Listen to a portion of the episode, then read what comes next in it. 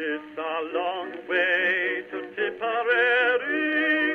It's a long way to go. It's a long way to Tipperary to the sweetest girl I know. Hello, everyone, and welcome to History of the Great War, episode 48. A thank you this week goes out to Susan from Minnesota and Mary from Pennsylvania for their donations. As always, Susan and Mary, you are awesome, and you should feel awesome. Before we start this week, I would like to read a correction that I received from listener Philip from Canada. Now, he sent this correction in quite a while ago, but I thought that I would wait for our next naval focused episode before reading it. He did a good job of describing his correction, so I'm just going to read a quote from the email that he sent me. Quote, I just listened to the Lusitania episode, and being a bit of a boat nerd, wanted to offer one small correction. You described Lusitania as a quote, armored merchant cruiser, but I think that should have been armed instead of armored. You may have been thinking of the armored cruiser, which was a kind of already obsolete medium cruiser, which continued to be used by the Royal Navy, and it would cost many British lives over the course of the war. Lusitania and other merchant ships were armed by having guns placed aboard, but were not armored. They continue to be totally vulnerable to all types of attack. End quote.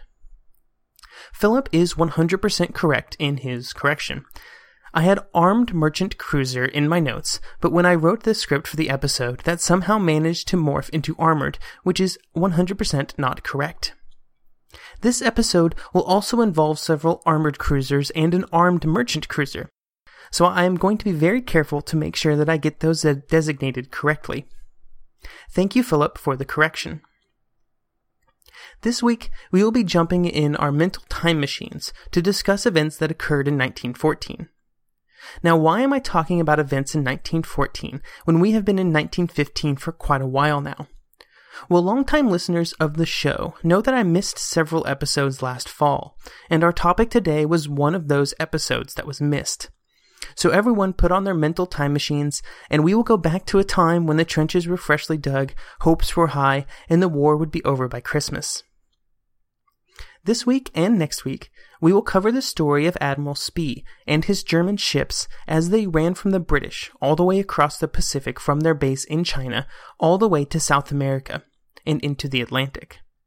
It is quite the story, and we will start by looking at Spee's voyage from China off to, to the coast of South America, before looking at the British ships under Admiral Cradock that were sent to meet him. This will lead us up to the Battle of Coronel, where the groups will meet. But the discussion for the battle will wait until next week. About a year ago, we discussed the quick fall of all of Germany's Pacific colonies around the world. One of these colonies was the naval base of Tsingtao on the Chinese coastline. The base had been built at the cost of 50 million marks, a price paid for the purpose of giving the German Navy a large base in the Pacific from which to base a cruiser squadron. If a war were to start, this cruiser squadron could be used for any number of things to benefit the war effort. In the years leading up to the war, Tsingtao was a long-term service station for German sailors, and once assigned to the squadron, you were guaranteed to be there for over a year. In a situation that would seem a bit odd once the war started, the British and German sailors based out of their Chinese bases were quite friendly with each other. There was a long history of the two nations working together when they were based so far from home.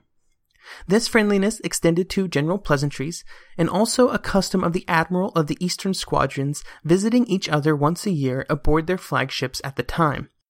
In June 1914, in fact, just a few months before the war started, one such visit was had taken place when the British had went to Tsingtao aboard the Minotaur, the British Asian flagship. There are reports of a soccer game taking place during this meeting which the English won, although the Germans took the prize in the tug of war.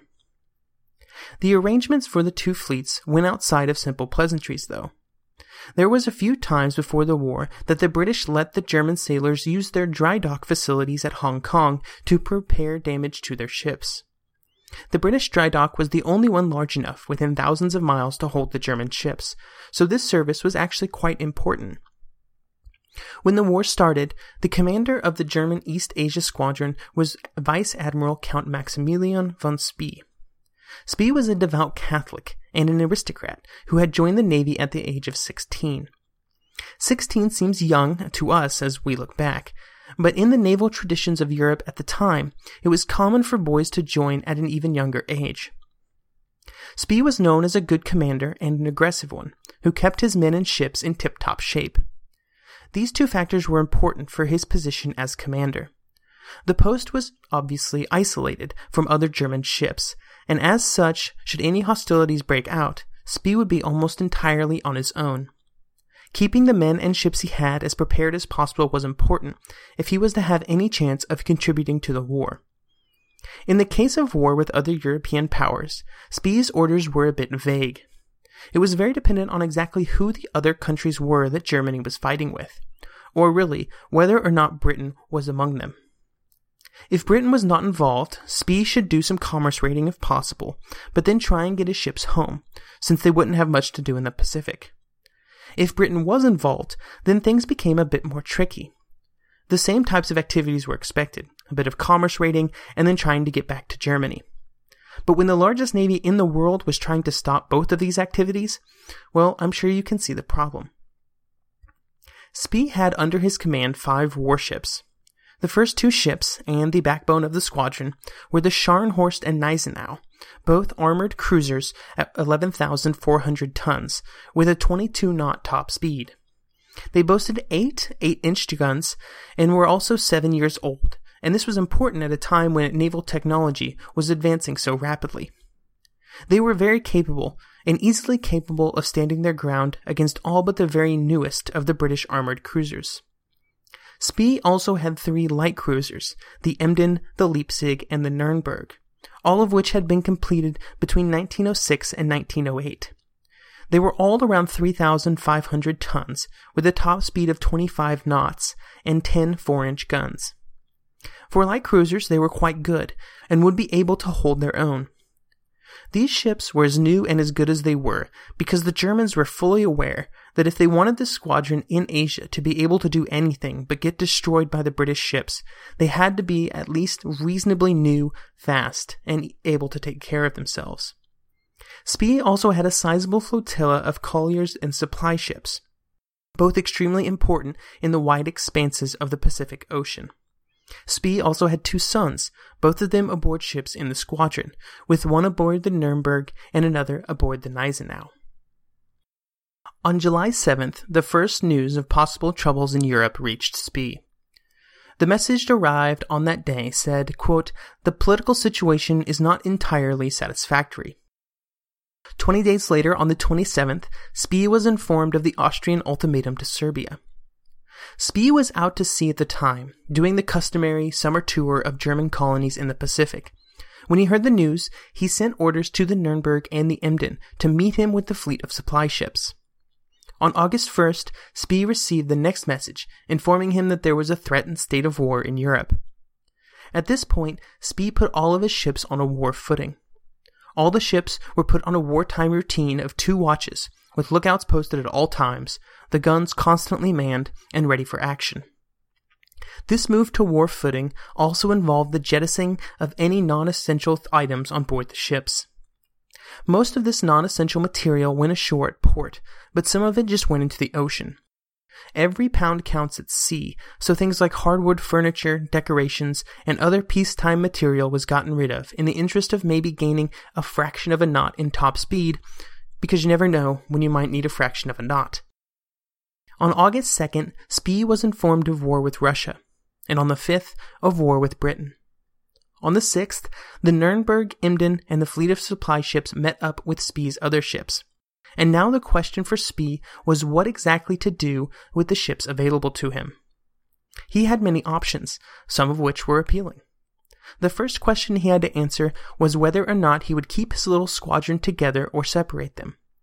Splitting up his ships meant that they had a better chance of finding shipping to interdict and capture. The simple law of probability meant that the more locations in which there were German ships searching for merchant ships, the better chance they had of finding them. It also meant that it would be harder for the British to hunt them down, and if one of them were caught, the other ships could keep on raiding. All of these were very attractive positives for splitting up, but there were negatives to that plan as well. The biggest problem was that, even if they were raiding for a while, they would all be hunted down eventually, and either forced to surrender or destroyed. It was just simply inevitable that a navy as strong as the Royal Navy would be able to finally pick them all up.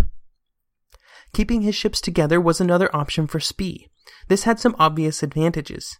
Is if his ships were all together, they would have a better chance of beating any British ships in their path, but it also had some problems. They may not be able to find as much British shipping, if they found any at all.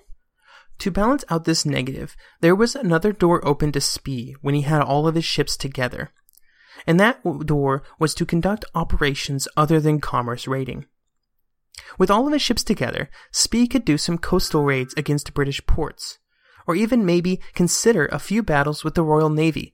As long as he could avoid confrontations with the big ships, he stood a pretty solid chance of coming out victorious against fleets of cruisers and destroyers. Whether or not to keep his ships together was not the only choice he had to make, though. He also had to decide what to do with the ships in either scenario. He had several different options available to him. He could just hide his ships in the vastness of the Pacific. He, I mean, he didn't have many bases, and the number of bases would shrink as German colonies fell. But with his supply ships, he could easily evade the British for a while. Trying to find a few ships in the Pacific in 1914 was like trying to find a needle in a haystack, except for the haystack is actually as big as a football field. Another option Spee had was to go raiding around Australia or into the Indian Ocean. Both of these areas were heavily trafficked by British merchant ships and would be lucrative for the Germans to raid. Spee, however, ruled out this option early on because there would be no way to keep his ships supplied while they ran around the Indian Ocean. All of the ports around the area were controlled by the British, so getting neutral or German supply ships would be difficult, bordering on impossible. Also, while he could probably get into the Indian Ocean without incident, the chance of getting back out again was essentially zero. Out of all of these choices available to him, Spee made his choice as this. He would keep his ships together and he would sail for South America. It was a very, very long way to South America, and they would try to do some commerce raiding along the way, but it would be mostly just a lot of sailing in that direction day after day until they reached the coast. South America was chosen because it housed many German businesses and merchant ships. These could be used to resupply the German ships and keep them going, maybe even get them all the way back to Germany. There would, however, be one ship that would not be making the journey, and that was the Emden. The Emden was the fastest of the German ships, and the captain of the Emden suggested that he take his ship into the Indian Ocean. One light cruiser would be able to do damage to the area, but it would be easier to keep it supplied off of the resources of captured ships. One ship was far easier to keep stocked in this method than five were. Upon leaving Spee's fleet, the captain of the Emden would say, quote, I thank your excellency for the confidence placed in me. This confidence would be very well placed, and the Emden would wind up being the most successful German commerce raider of the war. As for Spee, he had made his choice out of a set of pretty bad choices, all of which had a very high chance of ending with him being sunk by the Royal Navy. Churchill would write that, quote, Von Spee was a cut flower in a vase, fair to see, but bound to die, end quote. And this was a pretty accurate assessment. Spee would be able to duck, dodge, and dive as fast as his ships would carry him, but at some point it was almost inevitable that no matter what his plan was, either bad luck, lack of supplies, or the skill of a British admiral would bring about his downfall even though I'm sure Spee knew the odds. He had made his plans, and now he began to prepare. On August 12th, Spee fully resupplied all of his ships from his supplies.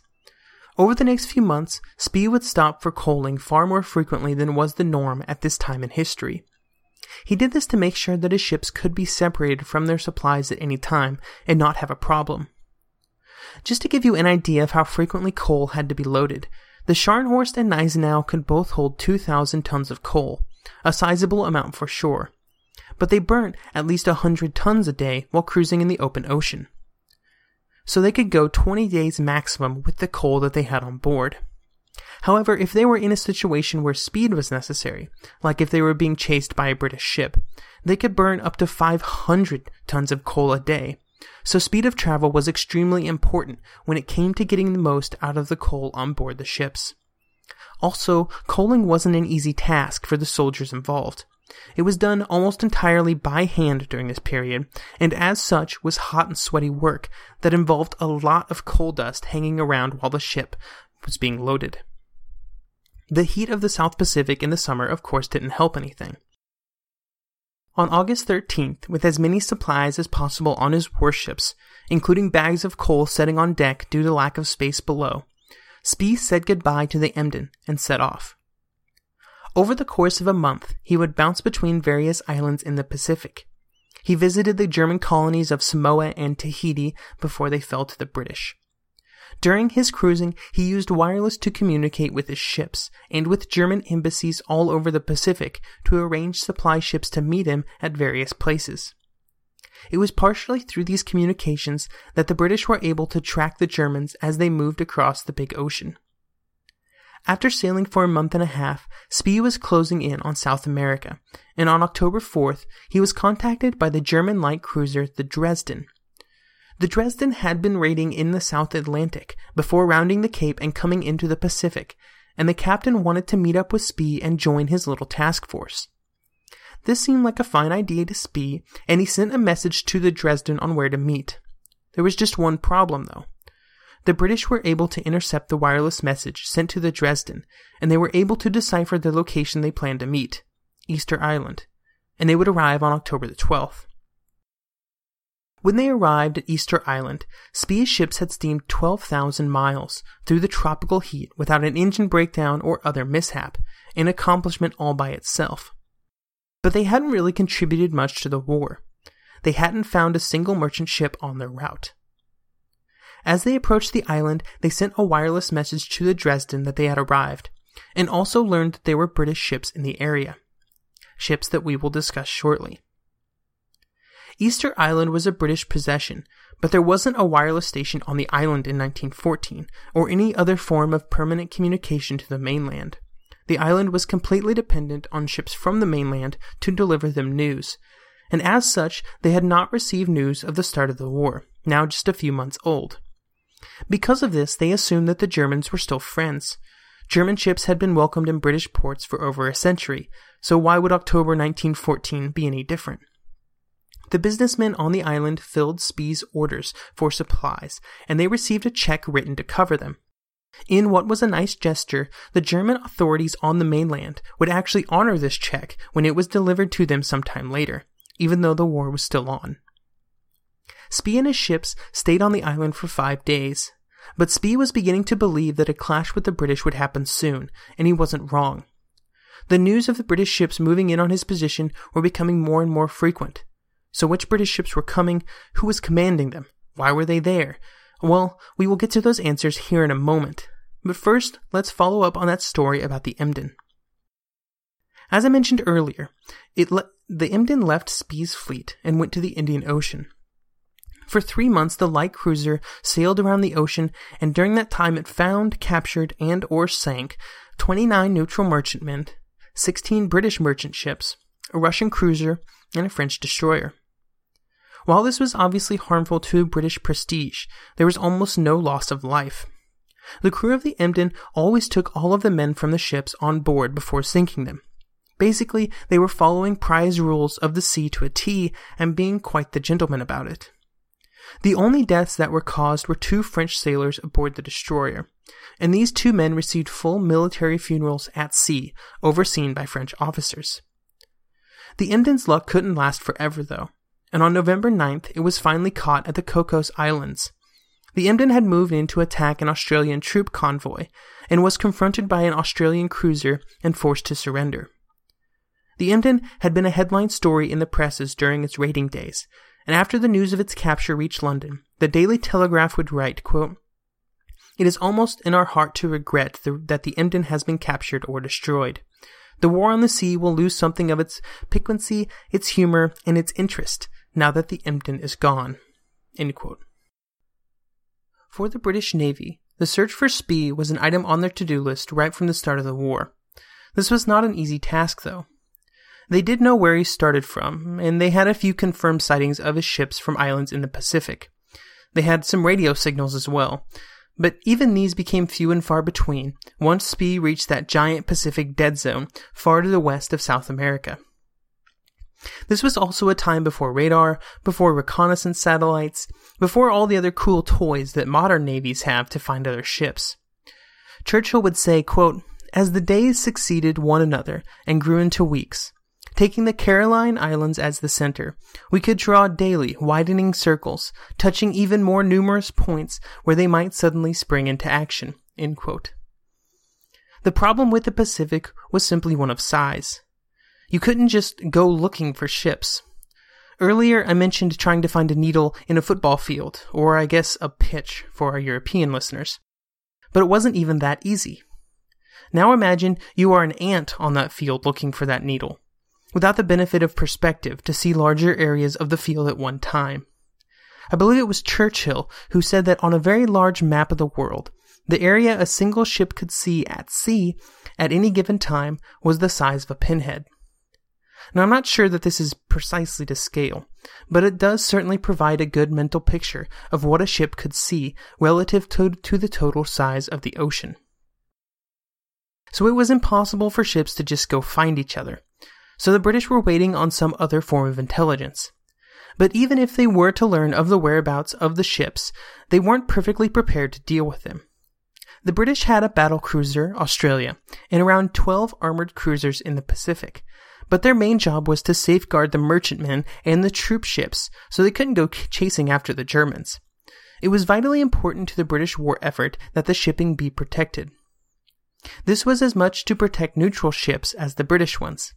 If the British couldn't protect the ships from neutral countries, there was a chance that they may not carry British supplies moving forward. To quote The Great War at Sea, Britain could not claim complete control of the seas, and must suffer serious commercial loss, and above all damaging loss of prestige among neutral nations, notably the United States and the republics of South America.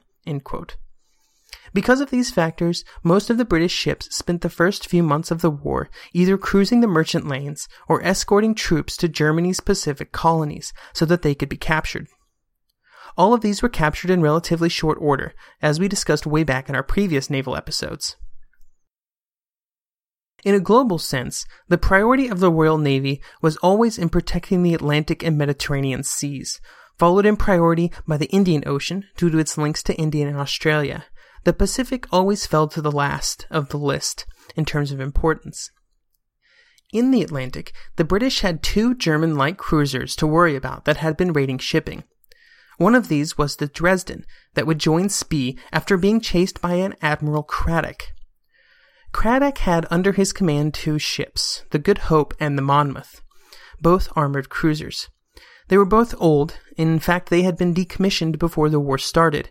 After war was declared, they were quickly reactivated to serve as protection for commerce ships. These ships had been built in 1900 and were deficient in just about every way when faced with the prospect of newer German fighting ships. On September 14th, Cradock was given orders to patrol the Straits of Magellan with the possibility of meeting Spee in the future, should he move towards South America, which we know he was. He would be joined by the Glasgow, an armored cruiser far more modern than the Good Hope and the Monmouth, that was currently patrolling the South Atlantic. More importantly, he would be receiving two other ships. The first and the most disappointing was the Canopus, the Canopus was an old, obsolete battleship. It was slow, it could only make 12 knots, and it was barely able to stay running for any great length of time. It had been scheduled for scrapping in 1915 before the war started, but was rescued from this fate by the war. It was pretty much worthless when it came to facing German ships in the open ocean. In Cradock's diaries, he actually questions why it was sent at all. While the Canopus was very disappointing, the other ship, the Defense, was the exact opposite. The Defense was a modern armored cruiser, 14,600 tons, four 9.2 inch guns, 10 7.5 inch guns. The Defense would be by far the best ship in the theater, and would be a huge benefit in any confrontation with the German ships, all of which it outclassed. With the message of the two ships that he was receiving, Cradock also received a long, very confusing set of orders. The confusion caused by these and future orders would play a role in the tragedy that was Cradock's journey. In the orders, Cradock was supposed to engage Spee, but also to defend certain areas. He was to keep Spee out of the Atlantic, but was also supposed to draw him into battle however possible. He was supposed to keep the Canopus with him to take on the German ships with its 12 knot speed, but was somehow supposed to also catch the German ships who could do 24 knots. These are just some basic examples of why these orders were so confusing. As we discuss the following set of events leading up to the Battle of Coronel, remember that the orders given between London and Cradock were often over telegraph, and these would take some time to reach Cradock and then some time for his response to reach London. There are instances where there are replies sent back before replies from previous replies that had information that would affect the newer replies, so Cradock was asking questions London thought it had answered already, or answering questions that London thought were already answered. So basically, if you're a bit confused right now, then you're just in the same place that everybody else was in 1914. There was just a lot of confusion about Cradock's fleet, his plans, the role the Canopus was supposed to play, what ships he would have available to him in the coming weeks. All of these things were just sort of up in the air on both sides, in London and in Cradock's fleet. With the facts of this confusion in our minds, let's look at what happened on September the 18th.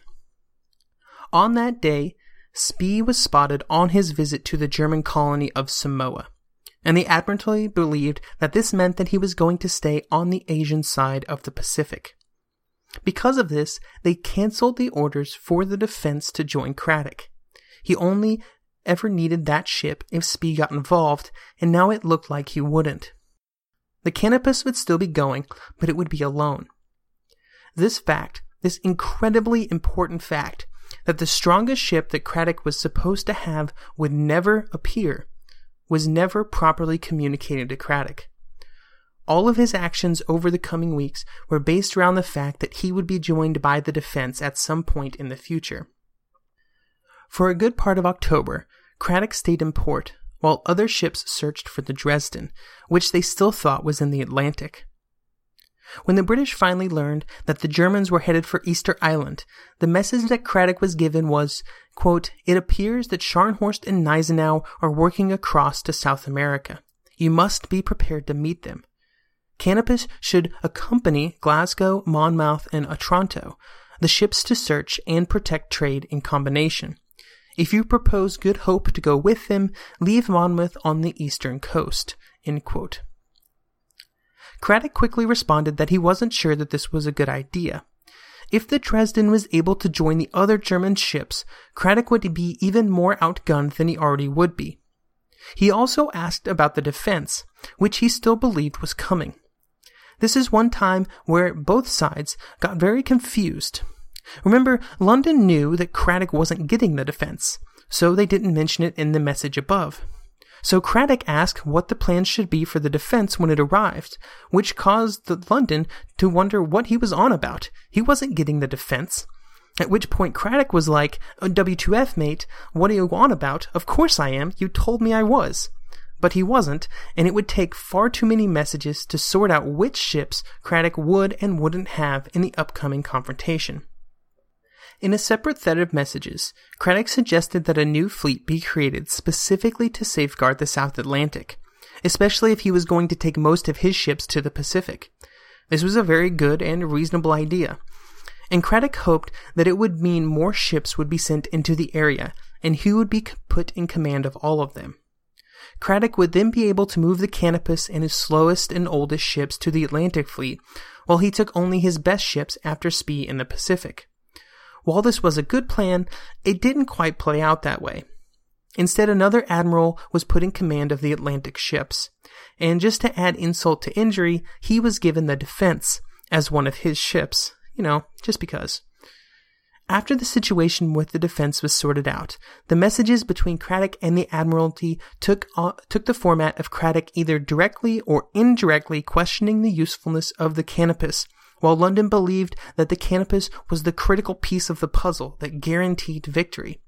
That the canopus could only maintain 12 knots, roughly half the German top speed, didn't seem to bother anyone in London very much. It had a very nice set of guns after all. To quote Castles of Steel, Cradock thus faced a painful choice. He could obey the Admiralty instructions and operate in company with the Canopus, thereby forfeiting any chance of bringing the Germans to action. Or he could fight without the Canopus and face the probability of defeat. Churchill considered the second alternative, fighting without the Canopus, illogical and disobedient. Cradock considered the first, letting the German ships slip by unmolested, cowardly, and unthinkable. Cradock was an old sailor. He'd spent 40 years in the Navy after joining at the age of 13. He had participated in battle, had many awards and commendations.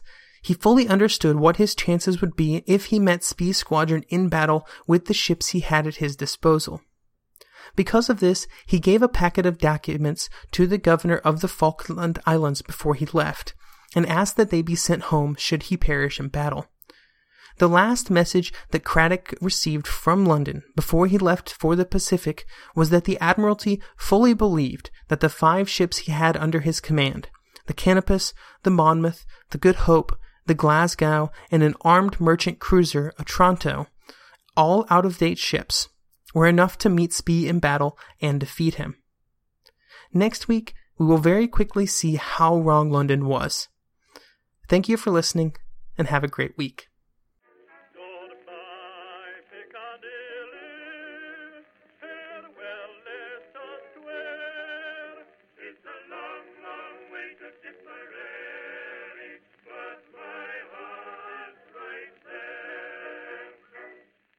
This is Carl on his motorcycle. Let's ride till we run out of gas!